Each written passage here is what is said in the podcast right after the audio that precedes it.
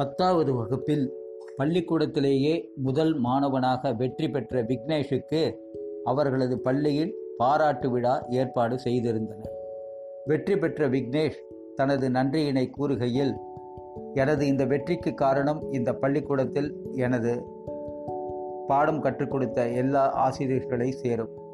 அவர்களுக்கும் பள்ளி முதல்வருக்கும் எனது மனதான நன்றியை தெரிவித்துக் கொள்கிறேன். பள்ளிக்கூடத்தில் எனக்கு பாடங்களை கற்று தந்து விடுகின்றனர். அதனை நாள்தோறும் என்னுடைய வீட்டில் பக்கத்திலேயே அமர்ந்து எனக்கு எல்லா பணிவிடைகளையும் செய்து படிக்க வைத்தவள் என்னுடைய தாய். அவர்களுக்கு நான் இந்த இடத்தில் எனது நன்றியினை தெரிவிப்பதில் பெருமைப்படுகிறேன் என்று சொல்லி முடித்தார். உடனே அந்த பள்ளியின் முதல்வரும் ஆசிரியர்களும் அவனது அம்மாவை அழைத்து நான்கு வார்த்தைகள் பேசுமாறு கேட்டுக்கொண்டனர். பின்னர் விக்னேஷின் அம்மா முதலில் பேசத் தயங்கினாள். பிறகு எல்லோரும் வற்புறுத்தவே பேச ஆரம்பித்தாள். விக்னேஷ் தான் தினமும் வீட்டுக்கு வந்ததும் சிறிது நேரம் வெளியே போய் விளையாடி விட்டு வா என்பேன். இங்கு நான் ஒன்றை குறிப்பிட விரும்புகிறேன். தொலைபேசியில் விளையாடும் வீடியோ கேம்ஸும் அல்ல உண்மையிலேயே பக்கத்தில் உள்ள பூங்காவிற்கு சென்று விளையாடிவிட்டு வர அனுமதிப்பேன். பின்னர் கை கால்களை சுத்தம் செய்த பின்னர் பூஜை அறையில் சாமி கும்பிட்டுவிட்டு புஸ்தகங்களை எடுத்து வைத்துக் கொள்வான். அந்த நேரத்தில் தினமும் சரியாக நான் அலுவலகத்திலிருந்து வந்து விடுவேன் பின்னர் என்னுடைய உடைமைகளை எடுத்து வைக்கும்போதே என்னுடைய மாமியார் உடனடியாக காஃபியை சுட சுட தயாரித்து எனக்கு தருவார்கள். பின்னர் இவனுக்கு பக்கத்திலேயே அமர்ந்து கொண்டு இவன் படிப்பதை பார்த்து கொண்டிருப்பேன். ஏதாவது சந்தேகங்கள் ஏற்பட்டால் மட்டுமே என்னிடமிருந்து விளக்கங்கள் பெறுவான். நான் பக்கத்தில் அமர்ந்து கொண்டிருக்கும் போது தொலைக்காட்சி பார்ப்பது தொலைபேசியில் மற்றவர்களிடம் பேசுவது போன்ற எந்த நடவடிக்கையிலும் நான் ஈடுபட மாட்டேன். என்னுடைய கணவர் காலையிலேயே அலுவலகத்திற்கு கிளம்பி சென்று விடுவார். மா இரவுதான் வீடு திரும்புவார். தினமும் இவனது படிப்பினை பற்றி மட்டும் விசாரித்து வருவார். என்னுடைய மாமியார் தான் இரவு சாப்பாடு எல்லாம் தயார் செய்து வைப்பார்கள். இரவு மட்டுமல்ல தினமும் காலை ஐந்து மணிக்கே எழுந்து விடுவார்கள்.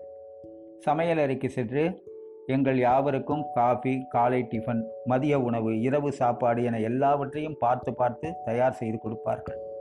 இவை யாவற்றுக்கும் உறுதுணையாக இருப்பவர் என்னுடைய மாமனார். ஏனென்றால் நானோ எனது கணவரோ ஒரு நாள் கூட கடைக்கு சென்று பொருட்கள் வாங்கினது இல்லை. ஆகவே எனது பையன் விக்னேஷ் சொன்ன நன்றி எல்லாமே என்னுடைய மாமியாரைத்தான் போய் சேரும் என நான் இவ்விடத்தில் கூறிக்கொள்ள ஆசைப்படுகிறேன். நான் அவங்க இல்லைன்னா இன்னைக்கு நான் இல்லை. நான் இந்த இடத்தில் எனது மகனின் இந்த வெற்றியை என்னுடைய மாமியாருக்கு சமர்ப்பிக்கிறேன் என்று கூறி தனது உரையை முடித்தாள். வீட்டுக்கு வந்ததும் விக்னேஷ் பள்ளிக்கூடத்தில் நடந்த நிகழ்ச்சிகளை தனது பாட்டி தாத்தா அப்பா அம்மா அவர்களிடம் விவரமாக எடுத்து சொன்னார். விக்னேஷின் பாட்டியோ ஏமா சாந்தி நான் வீட்டில் சமையல் பண்ணுற விஷயத்த பெருசாக ஸ்கூலில் போய் சொல்லியிருக்க? அவங்க என்ன நினைப்பாங்க? என்றதும் அவங்க எல்லாம் உயர்வாக தான் நினைப்பாங்க. நினச்சாங்க. சொல்லப்போனால் உண்மையிலே நீங்கள் செஞ்சது தானேம்மா சொன்னேன் இயற்கையில் நடந்தது தானே. செயற்கையாகவும் நான் இதை இட்டுக்கட்டி பெருமைக்காக சொல்லலையே. நினச்சி பாருங்கள் நான் தினமும் சமையல் வேலைகளை எல்லாம் பார்த்துக்கிட்டு இருந்தேன்னா இவன் பக்கத்தில் உட்காந்து நான் படிக்க வச்சிருக்க முடியுமா? நான் இவனுக்கு ஒன்றும் பெருசாக சொல்லி கொடுக்கல. பக்கத்தில் வெறுமை அமர்ந்து கொண்டு இருந்தேன் அவ்வளவுதான். நான் அப்பப்போ வெளியே எழுந்து போய் இருந்தேன்னா இவனது சிந்தைய சிந்தனையும் வெளியே போய் அப்பப்போ பறந்திருக்கும். அவனுக்கு மட்டும் இல்லாது எனக்கும் தூங்கிவிடக்கூடாது என்பதற்காக அவ்வப்பொழுது காஃபி டீ எல்லாம் போட்டு கொடுப்பீர்களே. இதெல்லாம் சாதாரண விஷயமா? சொல்லுங்க. நீ ஏமா பெருசா இதில் நினைச்சு பேசுற? நீ யாருமா என்னோட மகள் மாதிரி தானே சாதாரணமாக மகள் வேறு மருமகள் வேறுன்னு சொல்லுவாங்க என்னை பொறுத்த வரைக்கும் எல்லாமே ஒன்றுதான். உங்களுடைய பெருந்தன்மை என்ன உயர்வா நினைச்சு உயர்வா பேசுறீங்க? என்றாள் சாந்தி. உடனே அவளது மாமியார் மாமியார்னாவே ரொம்பவும் கொடுமைக்காரி அப்படிங்கிற மாதிரி எல்லா நாடகங்கள் சினிமாக்களில் காட்டுறாங்க. இது இன்றைக்கி வந்தது இல்லை அன்றைய நாள்லேருந்து நான் இல்லைன்னு சொல்லலை. நாலு பேர் அப்படியும் இருக்கத்தான் செய்கிறாங்க. இதனால் அவங்க குடும்பத்தில் எந்த அளவுக்கு அது பாதிப்பை உருவாக்கும் அப்படின்னு நினச்சி பார்க்கறதே இல்லை. மருமகள் மேலே வெறுப்பை காமிச்சி காண்பிச்சா அது மகனை பாதிக்கும்னு நினைக்கணும். அப்புறம் மகனே தன்னுடைய அம்மாவை எதிரி மாதிரியாக பார்க்க ஆரம்பிச்சிருவான். அப்புறம் தனி கொடுத்தனம் தான் அம்மா அப்பா முதியோர் இல்லை தான்.